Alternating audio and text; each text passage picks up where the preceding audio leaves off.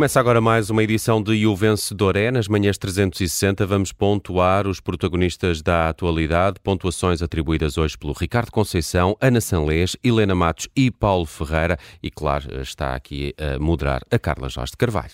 E vamos fazer contas esta manhã, contas às compensações dos senhorios com rendas antigas e também às cobranças do Fisco e da Segurança Social. Mas vamos começar com eh, a entrevista de ontem a Pedro Nuno Santos, à SIC, tinha sido Luís Montenegro, ontem foi foi a vez do líder do Partido Socialista. Ana Sanleixo, o que é que te pareceu, Pedro Nuno Santos? Uh, Pareceu-me o salvador da pátria, não, mentira. Uh, estas entrevistas são boas para humanizar os candidatos, não é para isso que elas servem. E, Peço desculpa. Bem-vinda, bem-vinda ao, ao Clube da Gripe. Não há nada de mais humano do que uma tossidela. Estava a tentar escapar a isto. Pronto. Vou começar estamos, de novo. Todos, estamos todos na luta, Ana. Estamos Start todos. again. Start again. O que é que eu estava a dizer? Ah, que estas entrevistas... Humanizam, humanizam. Uh, servem para sim, humanizar servem, os servem para isso e começa-se precisamente por aí. Vimos a semana passada os dois candidatos ir ao programa da Júlia Pinheiro, uh, onde Montenegro claramente ganhou. Uh, e depois vêm estes passeios mais descontraídos na, na terra natal, encontram-se as antigas professoras, dá-se dois beijinhos. Um, isto é bom para criar imagem. Não, é? não, não, esperava que desta, de uma entrevista deste género saíssem ideias brilhantes uh, para mudar o país. Um, Nem que até porque, sobretudo com Pedro Nuno Santos. Uh, mas uh, eu ainda tenho alguma esperança que até 10 de março surja, surjam uma ou duas ideias. e Pedro Nuno Santos acabou de chegar à liderança do PS, temos que lhe dar um bocadinho essa bébia. apesar de pronto, o PS está no governo há oito anos, Pedro Nuno Santos foi ministro, sabemos isso tudo. Uh, mas vai haver um congresso, vai haver um programa e, e, e há, há, um momento em que sim vai ter que começar a haver alguma coisa de palpável e de concreto para dizer às pessoas. Uh, mas mesmo nestas conversas mais descontraídas é preciso ter uh, cuidado, porque elas servem, precisamente como estava a dizer, para a criação da imagem e da percepção que as pessoas têm. E, e como nós sabemos, Pedro Nuno Santos precisa disso, precisa de se afastar daquela imagem de, de arrogância que por vezes passa uh, e voltou a passá-la, né? como quando ontem na, na entrevista diz uh, eu salvei a TAP. Ele salvou, eu salvei, vocês salvaram, os ouvintes salvaram, os trabalhadores salvaram. Uh, ele depois corrige, corrige logo, uma mudança de pronome faz, faz a diferença, acaba por dizer nós salvamos. O governo salvou, não é?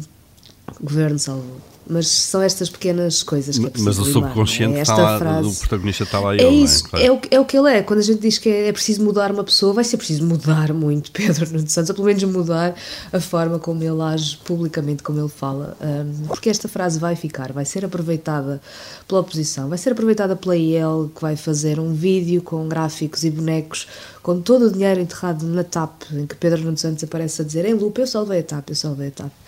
Mas pronto, eu não faço parte da máquina de propaganda de Pedro Nuno Santos, uh, nem da IEL. Uh, mas é uma chamada de atenção, não é? Porque é isso que fica, e faz amanhã um ano que Pedro Nuno Santos se demitiu por uh, uma atitude negligente na, na TAP. Amanhã não, hoje. Hoje. Hoje. Faz hoje um é ano. Hoje, é, é, Faz hoje um ano. Foi depois da meia-noite. Foi depois. Foi depois da meia-noite. Foi depois. Não, foi depois da meia-noite. Durante o dia, o dia 28 de dezembro, durante todo o dia, esperou-se que o Ministro apresentasse a demissão, até porque Marcelo Rebelo de Sousa tinha tido uma uma tomada de, de declaração, tinha feito umas declarações uh, em que também pressionava Fernando Medina, porque era basicamente isto que estava em causa, quem é que tinha a responsabilidade, Fernando Medina, Exato. Pedro Nuno Santos, e o comunicado chegou às redações na noite de 28 para 29 Uh, eh, eu lembro perfeitamente, fui eu que escrevi no Observador. Mais pormenores no contracorrente de hoje, depois das 10. Exatamente, peço desculpa, não vamos. Não, não, não, não, não, não quero spoilers. Um, e, e, e, onde é que nós íamos? Uh, pronto. Falavas na, na, na necessidade de, de, de, recuperar a imagem. Sim, uh, ou seja, as pessoas ainda ideias. não se esqueceram. Está, está, tudo muito fresco, é? as pessoas ainda não se esqueceram de.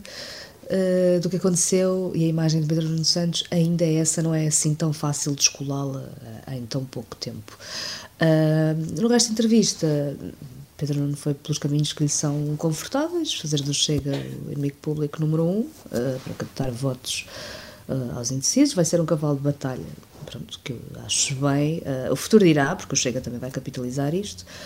Escapou à tentação de, de, fugir de futuros possíveis cenários eleitorais mais ou menos pós-apocalípticos, rejeitando apenas o Bloco Central, precisamente para não fortalecer os extremos. Uh, mas tirando isso e, a convicção de que não quer vender a TAP toda, um, não houve muito mais a tirar dali. Mas eu, lá está, eu não vejo isso só em Pedro Nuno Santos, uh, temos visto nos restantes candidatos também. Ainda ontem conhecíamos uma sondagem, que valem o que valem, como, como sabemos, mas mostrava que, que uma porcentagem muito elevada, que eram quase 40% dos inquiridos, que diz que não sabem quem votar. Eu não me admiro que sejam 40, até podem ser 30, podem ser 50.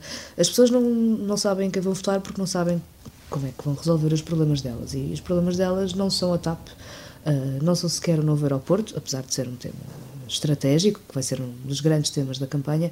Uh, as pessoas não leem programas eleitorais, não é? A esmagadora maioria dos eleitores, é preciso que, que lhes digam. E Pedro Nuno Santos foi ontem confrontado com o problema dos médicos. Uh, e dizia: há muitos médicos em Portugal, é preciso fazer as pazes com os médicos.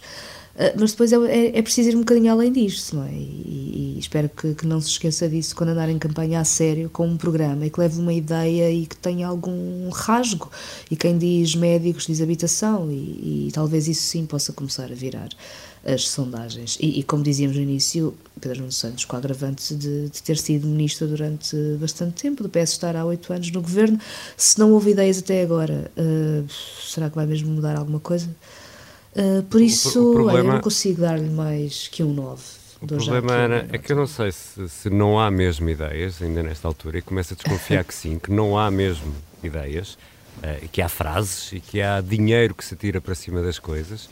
O Salvador da, da TAP salvou uh, com 3 mil milhões de euros, uh, e, de todos e nós. Mais uns trocos. Portanto, nós fomos os, os trocos podem ser 600 milhões. Nós fomos os soldados deste grande general que, que, salvou, que salvou a TAP. Não, ele é que e... salvou, tu pagaste. Não, não, exato, nós, nós somos os operacionais. É? Coloca-te no teu lugar, Ricardo. Exatamente. E, e, e, agora ouvimos também a questão de, da história dos médicos, uh, que uh, é preciso fazer a paz, atirando dinheiro, é o que, é o que se percebe numa altura em que temos as urgências como temos, como temos o Serviço Nacional de Saúde como temos, e não há uma ideia. E isto começa-me a fazer eh, confusão e começa-me a causar espécie, para, para ter aqui uma expressão bem portuguesa, mas realmente não é só Pedro Nuno Santos, dos outros lados também não vemos, não vemos nada. Não sei se se não são as perguntas que não são feitas também, não sei se também é isso, mas o que é facto é que não há o um mínimo esforço de apresentar uma ideia para o país. Será que, no caso de Pedro Nuno Santos, está a guardar para o Congresso? Que é no, eu não sei, eu não sei, eu não sei no se No primeiro fim de semana de janeiro. Que, que diabo, homem... Miguel Costa Matos disse ontem aqui, líder da JTS, de facto, perguntado sobre isso, quando é que chegam as propostas, ele disse, bom, é preciso Congresso para formar equipa e a partir daí trabalhar no programa eleitoral do, do, do partido. Não sei se o PSD está na mesma fase, o PSD já teve congresso. Agora, o que eu acho é que há aqui uma tática, obviamente. Quanto mais depressa as ideias que eles terão, boas ou más não interessa, forem colocadas na praça pública, mais depressa são destruídas pela oposição. Pela oposição, isto é, pelos adversários. Bom, é? uh, e vai começar a haver pergunta, quanto é que custa? Então, mas isso, se fizerem isso, vai acontecer assim, assado.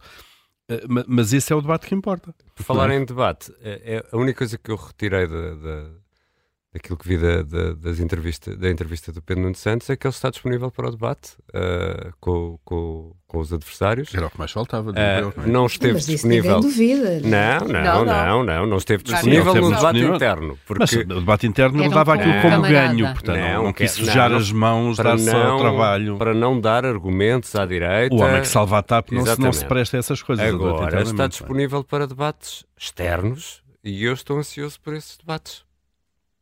E onde a correr, acho eu, não é? As televisões vão se entender. Uh, deve, com, pela, pela, pergunta de ontem do José Manuel Fernandes, do, do José Manuel Mestre, é porque deve estar, uh, já deve estar, deve estar já quase, deve estar é? fechado. É? Muito bem. E temos Ana... aqui muito espaço para debates na Rádio Observador. Pronto. Então, espaço não vai faltar. E até com esta antecedência, graças ao Presidente da República, que deu este tipo de espaço, imenso tempo até às eleições, até dava para fazer duas rondas, duas rondas de debates. Talvez fosse interessante. Bem, a primeira e a segunda volta. A, Bom, a, Ana Salés dá um, um 9 a Pedro Nuno Santos. Uh, uh, Ricardo, uh, queres ir para para um dos problemas uh, do país. E, e, é da, e, é daqueles problemas uh, mais uh, silenciosos que não, nós não ouvimos as pessoas espirrar, não as ouvimos tossir, não, às vezes podemos estar a conversar com elas e não perceber que elas uh, estão, estão doentes. Estamos a falar de, de, da saúde uh, mental e um, um, estudo agora revelado pela entidade reguladora da saúde uh, diz que 20 mil doentes esperam por uma consulta. Estamos a falar destes 57% têm uma, deveriam ser muito prioritários, 47 prioritários e claramente ultrapassa o tempo máximo de resposta uh, previsto uh, na lei. O tempo médio de espera para uma consulta de, de, de, saúde mental são 105 dias e estamos a falar aqui em tempos médios. O mais curioso é que desde 2018 o número de consultas uh, em psiquiatria aumentou 5%, em psicologia 12%. Se olharmos para os números desde 2013 até 2022, o rácio de médicos aumentou 196%. 71% mais psicólogos e 90% de enfermeiros. Ou seja, a resposta aumentou, é insuficiente para, para a procura de saúde mental e este é daqueles casos em que uh, ninguém fala porque não se vê. Problema é que isto se sente e se quisermos olhar para isto com, além, além de, obviamente, da, da saúde das pessoas que precisamos de, de preservar uh, e, de, e de proteger, sempre proteger os mais fracos e os mais frágeis, esse deve ser o nosso, o nosso desígnio. Um, isto também tem custos uh, depois uh, económicos, tem custos uh, sociais e, e, o que é facto é que este aparente aumento de resposta é claramente insuficiente. Este claro, aumento de resposta a nível de recursos humanos é claramente insuficiente para uma procura que está a aumentar. E hum. por isso, olha, fica aqui um 7, já fica já aqui a nota para esta situação na saúde mental um, um, alerta com, eh, com os números que são conhecidos hoje deste, deste relatório 1.7.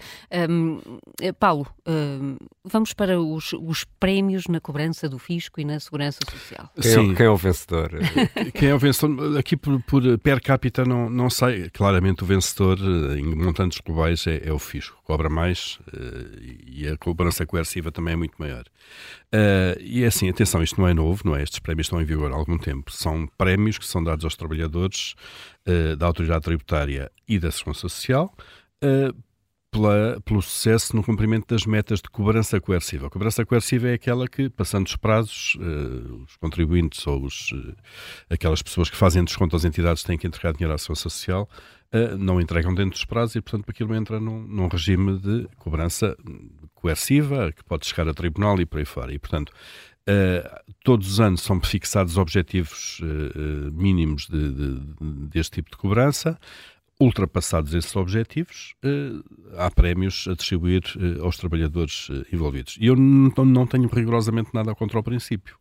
a vida de uma forma Estamos genérica. Estamos a falar de, de, pagamentos que eram devidos ao Estado. Que eram devidos ao Estado, exatamente, que são devidos por contribuintes. Eu não, não, não entro aqui sequer com aquele com uh, as tentativas de, de, cobrança abusiva que muitas uhum. vezes a autoridade tributária tem e que por isso é que mais de metade dos processos que chegam ao tribunal perde, não é? Porque muitas vezes quer, quer cobrar aquilo que, que os contribuintes não devem. Naquelas malhas de interpretação da lei, se deve, se não deve, quanto é que deve e por aí fora. Isso acontece sobretudo com empresas. Mas eu não, não estou a ir por aí, estou a ir por aquilo que é a, a dívida normal, quer dizer, pessoas ou entidades, empresas, o que quer que seja, que não entregam na data prevista aquilo que normalmente deviam entregar uh, e, e, portanto, entra em, em, cobrança, na tal cobrança coerciva, uh, o Estado tinha direito a isto. Mas é preciso fazer alguma coisa por ela e daí os funcionários insistir uh, uh, notificarem, uh, fazerem estas coisas todas para que as entidades, os devedores, os contribuintes paguem. Eu não tenho rigorosamente nada contra o princípio, até porque eu acho que a vida é muito feita de incentivos e penalizações, não é? Isso que nos faz mover a vários níveis, e havendo incentivos para que os funcionários sejam mais eficazes, mais produtivos na cobrança, acho que, acho que é ótimo. isso não tenho nada contra. Agora, noto aqui, obviamente, um Estado que que não olha para tudo da mesma maneira e, portanto, só tem um lado uh, e isso é perverso. Primeiro, estes prémios. Uh, primeiro, estamos a falar de um Estado e de uma administração pública que tem muita dificuldade em ter montado um sistema de avaliação de desempenho e prémio de desempenho aos funcionários. Uns recebem e outros não receberam. Receberiam. Ainda agora há um mês foi, foi acertada entre este governo e os sindicatos a reforma do CIADAP, que é o tal sistema de, de, de incentivos e, e, avaliação de desempenho na, na, na, administração pública. Aquilo nunca está bem, ou porque as regras não sei o quê, ou porque os critérios, ou porque depois tem que haver cotas entre os excelentes, os muito bons, os bons e não sei o quê, se não é toda a gente excelente. Uh, e isso reflete sobretudo na progressão de carreiras. O prémio ali é a progressão de carreiras. Uh, e, portanto, o Estado nunca conseguiu resolver isto. Continuamos sempre em reformas, em mudanças, e, portanto, não há, não há sequer na administração pública um sistema decente uh, com, que seja praticado e que seja consequente da avaliação de desempenho. Mas aqui é tudo muito fácil na cobrança. Por outro lado, eu também estranho que o Estado não, não tenha prémios de desempenho, prémios monetários para o outro lado da medalha. Isso é que era muito importante. Para todos os funcionários que deem ideias de poupança de despesa. Isso é que eu gostava de ver. A Auto Europa tinha, não sei se ainda tem, mas em tempos tinha um sistema, uh, portanto, a fábrica automóvel, esse sistema para os, todos os funcionários. Quem der uma ideia de uma alteração no processo de fabrico ou no funcionamento da fábrica que leva uma poupança, uh, recebe uma, um prémio que é uma percentagem dessa poupança. E é muito simples. Dá aqui um exemplo absolutamente uh, inventado. Imaginem que o funcionário, lá, um, o operário da fábrica dizia: Bom, o cabo da bateria que liga a bateria ao motor de arranque, se calhar estou a dizer uma, uma em termos de engenharia, mas vamos. O, uh, o, cabo, em vez de passar por aqui no motor, se fizer esse trajeto, poupam-se aqui 20 centímetros de cabo, fica mais curto, uh, eh, 20 centímetros de cabo em milhões... Esta hora há pessoas na altura para tirar notas. tirar notas. corta o cabo, corta o cabo. em 300 mil ou 400 mil carros, 200 ou 300 mil carros por ano dá X, portanto isto poupam-se não sei quantos milhares de euros em cabo todos os anos e, portanto, o funcionário que dá a ideia, que apresenta a solução uh, e que depois demonstra que ela é viável, uh, sem comprometer a qualidade do produto, recebe um prémio sobre isto. Eu gostava de ver este sistema Uh, não só na cobrança no Estado, porque isto é a parte fácil, o Estado tem do lado dele a faca e o queijo, que é fazer leis, uh, penhorar ordenados se for preciso para cobrar a despesa, mas é deem-nos ideias para poupar dinheiro. Uh, e os funcionários que apresentarem ideias viáveis de poupança, calcula-se essa de poupança e ele recebe uma percentagem, uma percentagem da, dessa poupança. Porque eu, isto era a forma de partilhar com nós todos, os contribuintes, os ganhos de eficiência e de produtividade na, na administração pública. Uh, e, portanto, eu uh, achando que este sistema de pagamento pela cobrança que é positivo e acho que deve continuar, acho que falta é outra parte, não é? É o Estado começar uh, não só a olhar para a cobrança, mas começar a olhar para a despesa, para a eficiência e para premiar aqueles que, que, são mais produtivos também. Também falta aquela parte do Estado pagar quando, quando o Estado é o cobrado. Exato. Pagar a Cobrar a tempo e horas. agora, prazos, nem vamos falar é? de prazos. Nem vamos. Eu acho que bastava um artigo, costumo dizer isso em relação a, a alguns temas e este é um deles, bastava um artigo na Constituição para mudar este país, que era o Estado só pode exigir aos cidadãos e contribuintes aquilo que ele próprio uh, cumprir para si próprio. Isso então nos prazos de pagamento era oi. Mas sobre estas cobranças e as poupanças é uma nota nem nem. Não é nem nem, mas eu dou um 8, porque assim, acho que isto deve continuar. Agora, venham lá uh, incentivos para poupança, para uh, um Estado mais eficaz, um Estado mais produtivo, se quisermos, que também se faz muito pelo lado da poupança. Não é só tentar ir cobrar cada vez mais dinheiro para pagar as ineficiências do outro lado. Por eh, falar em pagamentos do Estado, Helena Matos, os senhorios com as rendas antigas vão, no próximo ano, começar a receber compensações? Um, bem, em primeiro lugar, aconselho a que, a, a que escrevam uh, qualquer coisa, senhorios, contrato de arrendamento, compensação, e perceberão que aquele logo que tanta polémica tem dado e que, pelos vistos, tinha questões do ponto de vista informático, o, o logo antigo se mantém. Aquele que tinha pouca leitura uh, por causa de, de ter esfera e aquilo tudo, só quando se clica mesmo no documento é que então já está um novo logo. Pronto, é uma coisa curiosa. Agora, vá, vá lá, sentem-se e esperem. Porque isto é assim. Uma pessoa quer fazer um bom título e diz, senhorios vão ter compensação. E agora hum, é todo um jogo e uma criação de dificuldades que levará, eu penso que é o Paulo que costuma colecionar estes, este tipo de notícias, e, portanto, está uh, estabelecido que uh, existem 124 mil e uh, 83 contratos anteriores a 1990. Portanto, estes contratos estava previsto do, no, quando, durante o governo Passos Coelho, que estes contratos uh, passariam para o novo regime de arrendamento urbano e que o Estado assumiria a diferença entre o valor destas rendas, que se note, o valor médio destas rendas, destes contratos de arrendamento anteriores a 1990 é de 160 e poucos euros mensais, eh, de nada beneficiou as pessoas nesse sentido, porque estas casas estão, em geral, sobrelotadas e com uma péssima manutenção, pois, como se deve calcular, com 160 euros de renda a coisa não dá para muito, e, pelos vistos, diversas gerações têm uh, beneficiado dessa, uh, desse valor de rendas, porque, em geral, são casas que estão sobrelotadas. Pronto. Mas, portanto, o Estado sabe que há 124.083 contratos nestas condições estava definido pelo Estado português que estes contratos passariam para o novo regime do arrendamento urbano e que, eh, como é óbvio, estamos a passar estamos a falar de pessoas com idade, eh, não, não se lhes vai causar no final da sua vida uma perturbação tremenda que é passar de um valor de renda de 160 e poucos euros, valor médio, porque há rendas muito mais baixas e também mais altas.